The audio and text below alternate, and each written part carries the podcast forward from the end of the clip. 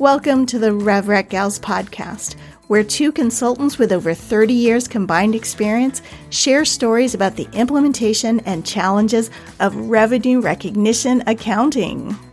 I'm Susan. And I'm Natasha. And, and we, we, are, are the, the RevRec, RevRec Gals. Gals. Welcome to another episode of RevRec Gals. Today, we are going to be talking about variable consideration, which is a big, meaty topic I have a love hate relationship with variable consideration. It's my favorite and least favorite all at the same time. Conceptually, at a high level, it's this idea that the transaction price will be defined in a contract, but it may not be a flat fixed fee. It could vary based on different elements in the contract. And I think there are, are many things that could cause those variations.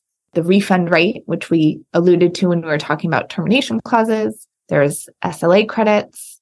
Susan, what is your relationship with variable consideration? There's just so much to it, like you said. I mean, when you're talking about your contract value, there are some high level things that I think every company has to deal with. That goes to the guidance of saying that you don't necessarily have to adjust each contract if you want to do it in a portfolio. Typically, what a company would do is look at their trends. So instead of adjusting the contract value for every single contract, you're going to look at your trends and then do a high level adjustment to your revenue line. Um, there could be other things, refund rights, most favored nation clauses, if by chance you do have a liability there, calculating that and doing an adjustment to your revenue. Have you seen other types of reserves that people do? When I've done reserves, typically it's been on refunds and then figuring out, I think it gets a little nuanced when you're trying to figure out what goes into your bad debt assessment, which is part of your your write-offs, your AR reserve, and that's really part of the collection side of things. And then what's part of your variable consideration, which is really the refund. So what, you know, what's bad debt versus refunds? And that can be a little nuanced when you're going through all those credit, historical credit memos, historical patterns. What really qualifies as a refund? And so I'd say that's the most common one. SLA credits I see a lot in contracts but typically, most companies don't issue very many SLA credits. The one time I've seen SLA credits is when a company actually had an outage and they knew that they were possibly going to have clients exercise that clause. And so they put a reserve in anticipation of that potential. One of the companies I worked for, they had a huge outage. Most of their, the nature of their business, most of their clients were retail clients and they had an outage on Cyber Monday and it was a total disaster. There was a war room. Oh my god. It, it was very intense. All hands were on deck and it was this process of okay, who has an SLA credit that we automatically owe something to? And then who doesn't have an SLA credit, but we're going to have to do something to keep these people happy. Even for the people who had SLA credits, are they going to require more than what they had written in their contract. So that was a very intense time. From an accounting perspective, at what point does this become a business practice? Because all of a sudden we're giving all these concessions. And at what point do we have a practice of issuing concessions? In this case, we worked with the auditors to say, this was a one time thing. We don't expect this to happen. It's never happened in the last eight years. We don't expect it to happen again. In fact, we're going to do everything we can to prevent it from happening again. We were able to say that it wasn't a practice of issuing concessions. That being said, I have, I do have customers that do have a practice of issuing concessions. And under ASC 606, there's a way to deal with that through variable consideration. Well, I've also seen a lot of that during COVID because it's a one time event and people know that either they're going to have more inventory sent back or they're going to have more issues. And so they'll do a separate reserve, a one time reserve for that. That's a great point. So with COVID, that's kind of like this one time event. Well, hopefully, hopefully we don't go back to and have another global pandemic.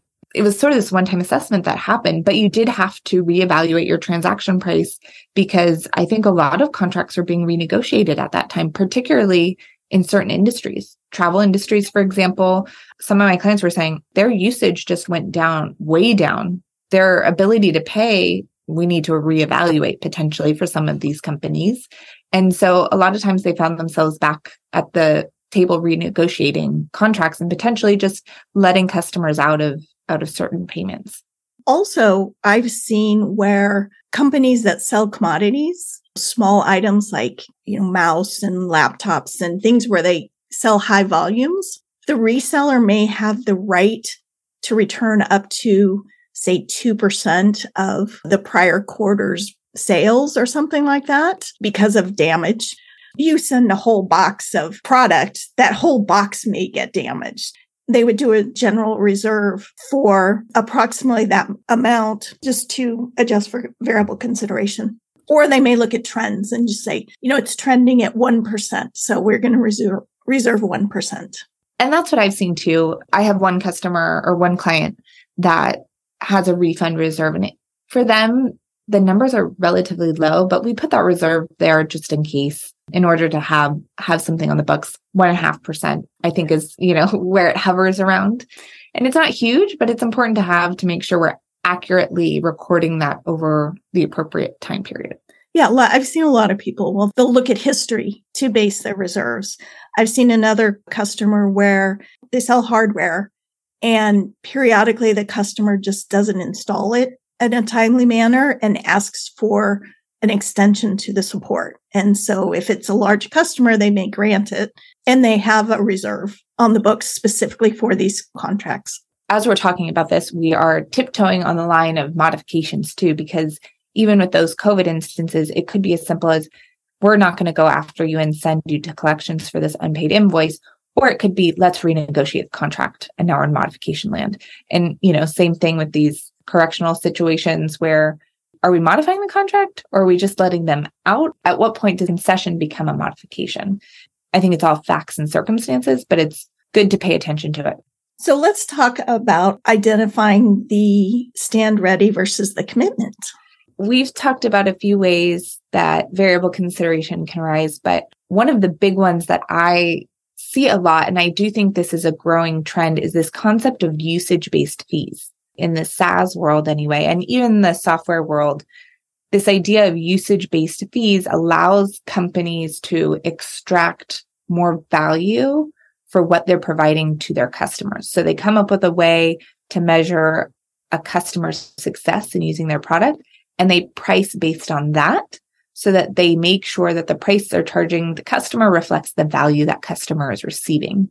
As more and more companies transition to that sort of model, we have all these usage based contracts, which gets my head spinning because what happens is you have a specifically defined price, but you may or may not have a flat or fixed transaction price. And I think the key here is figuring out what are you really providing? Are you providing a stand ready performance obligation for a period of time, let's say one year, where you will provide the customer as much usage as they require during that time. So it's up to infinity and you will charge them on a per unit fee for whatever that usage is. In contrast, are you providing X number of units over a period of time? And when they run out of those units, they will either get cut off or need to purchase more. And so I think that's the difference here is are you providing however much they want? It's a defined but undetermined fee. It's this variability that you don't know until the usage has actually happened. Or have they committed to a very specific number at a per unit price? And then any additional purchases are considered just that, an additional optional purchase that represents its own contract at that time. I kind of gave very clear definitions of what that might look like, but there's many instances where it could look a little bit gray. Maybe it looks like both of those and it's unclear which way you should go. I've seen where they have a minimum commitment and whether they meet that minimum or not, they have to pay a certain amount. But then if it goes above it, it's a per unit pricing you always pay a minimum and then you basically pay an additional fee if you go above it. So it's written in a different way to what you were talking about where you have a bandwidth, but it's the same concept. And I think that's a great example of where things can get gray and you really have to look at what specifically is written in the contract. What is the process by which this happens? What are the facts and circumstances? One thing that I've assessed in these situations is is it a substantive minimum? Do we expect them to hit that minimum basically all the time? And they're always going to go over? Or do we think that this is like, they might hit it during the contract term, but really they probably won't? And they, they've just come up with a committed amount. And so assessing what is that minimum really, which could be a company wide strategy of how they set those, or it could be different from customer to customer. And then the other thing that I've assessed when trying to figure out are they getting unlimited or are they making a separate purchase transaction when they go to purchase additional units? That's part of the assessment is, is this really a separate purchasing decision and one of the things that I saw a client factor in is who actually makes that decision. Is it someone in marketing using the product and they just keep using and they're not really thinking about right now when I add another user or when I publish another email or when I add another contact, this actually increases our usage, increases the price of how we use this product. That decision making isn't really part of how they use versus someone in IT who's very aware of we have 100 licenses. If we go above that, we need to check in with procurement and say, Hey, we need to add 10 more licenses because we're hiring more people. And they say, okay, great. We're going to issue a PO. And then, okay, I'm going to provision 10 more users to this particular application. And so there's a very different process for that. Is it really a purchasing decision or is it they're just using more of it and there's not really this optional purchase that's happening each additional or incremental unit they're consuming. And how would you account for those differently when you're looking at your total contract value? In the instance where you're just consuming more and you're not really making an additional purchase decision, that's where you most likely are triggering variable consideration, where you are, as a company, you're providing access to a platform or access to software and the people consuming it or using it are just going for it. And so you have this consumption based model where they're using your product and the price will be determined based on whatever the consumption is. And you're probably in the world of variable consideration.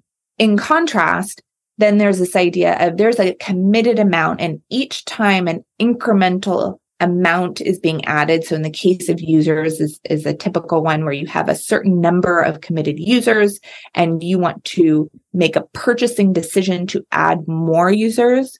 In that case, you really have a committed amount and each additional purchase, even if it's predefined by optional pricing in the contract, would be considered a separate purchasing decision.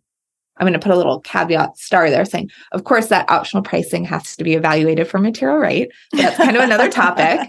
So let's just assume for a second it's not a material right, but each one of those exercises of, hey, I want to add on 10 more users, that's considered an add on purchase and a separate contract. It doesn't actually represent variable transaction price to that original contract. That original contract has a still has that fixed price. So at the time that you sign the contract, say you have this usage based, typically I don't see where you, a customer can estimate. Unless there's a minimum, I don't see estimate of the total contract value because it's an unknown. What I do tend to see is as you're going on and you're seeing this usage, when you come to the end of a quarter, if you have a pattern and you have a reasonable assessment of how much you are to receive or an expectation, they'll do an accrual to gross up their revenue for what they reasonably can expect to receive from that customer.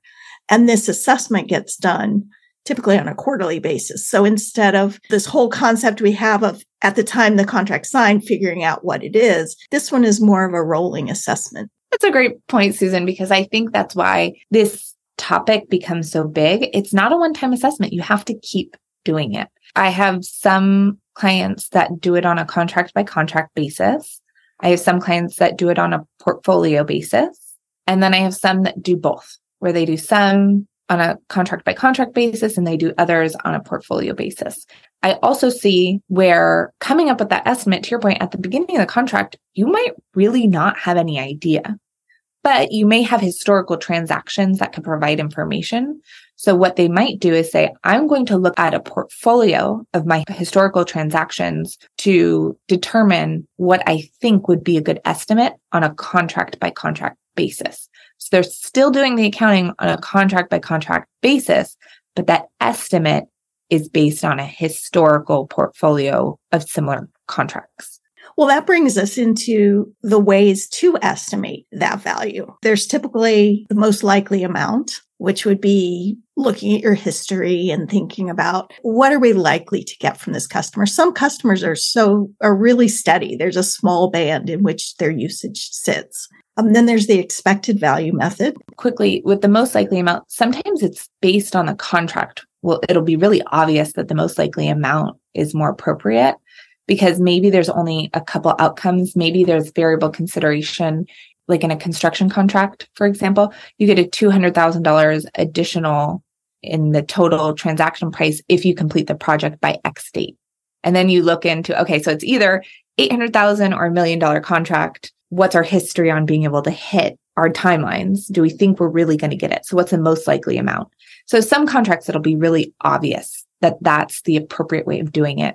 With the expected value method, that's where you really look at a weighted average of historical performance. And this is really more appropriate when you have lots of similar contracts with similar characteristics and you can use historical outcomes to help inform your future outcomes. And so this is where I often will use the expected value method with my clients to come up with an estimate based on a portfolio of historical transactions and use that to apply to their new transactions. And what about constraints? The constraint. You know, I think when the guidance first came out, people were like, yay, a constraint. Accountants don't like don't like uncertainty. We don't I mean, we like a little bit of judgment because it makes it more interesting. But when things are so subjective, we like the idea of conservatism. What's the conservative approach? And the constraint felt like this. Oh, thank goodness they gave us a constraint. We can be conservative. I think the reality is, is this was not meant as an easy card. It's kind of a CYA in that you don't want to end up reversing a bunch of revenue. You don't want to end up, as you mentioned, accruing revenue and then having to reverse it later. The intention of the guidance is not to bring your revenue up and down and make it unpredictable or unwieldy. And this constraint is just that. It's the idea that you should only recognize revenue up to the amount where it is improbable that you will have a significant reversal of revenue. So you have to look at both the probability and the materiality here to use that constraint. I've seen it used a little bit here and there to err on the side of being a, a little bit conservative, but this is in no way a way to be like, well, we're going to constrain down to zero because we really don't know. You, you really have, you still have to come up with a, a solid estimate based on your historical transactions. If your historical transactions say you perform 10% above the committed amount, well, then that, that's what it is. You can't constrain that down to zero. The only time I've really seen that constrained to zero is in a really small company that's just selling a new product and you just don't know. Yeah, you can't prove that probability. I don't have many clients that end up using the most likely amount methodology, but I think certain industries would have more of that. I would see it there because at some point you have a very significant amount. 200,000 on a million dollar contract is not nothing. That's significant.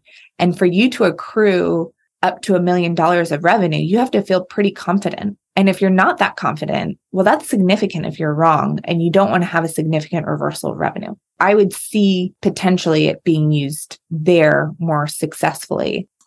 So the last thing I, I think that's worth highlighting is we've talked about the challenges associated with estimating variable consideration on a periodic basis, each reporting period, usually quarterly for most companies even though the constraint isn't an easy card, there are a couple exceptions in the guidance, and each of them are meaty and painful to consider, but it's important to know that they exist because they can make the operational side of things significantly easier. The first one is the as invoiced or as incurred practical expedient, where you really just get to skip all the steps and recognize revenue as you invoice it. And so that's a really popular one from an operational perspective. there are some pretty specific criteria in order to use that one. Another one of the exceptions is the variable consideration allocation exception, which is you still go through the five step model for recognizing revenue, but when you get to allocation, you may be able to allocate your usage to specific periods, which would, in essence, kind of get you close to what you invoice you recognize. And so that is another popular one because again, operationally, it's less estimation and less operational burden to recognize revenue as you incur the usage. And then the last one is the royalty exception for sales of IP or usage based IP. And so that's another one where you really get to hone in on that usage in the period in which it, it is incurred. So again, these all have specific criteria. It's painful to assess them, to be honest.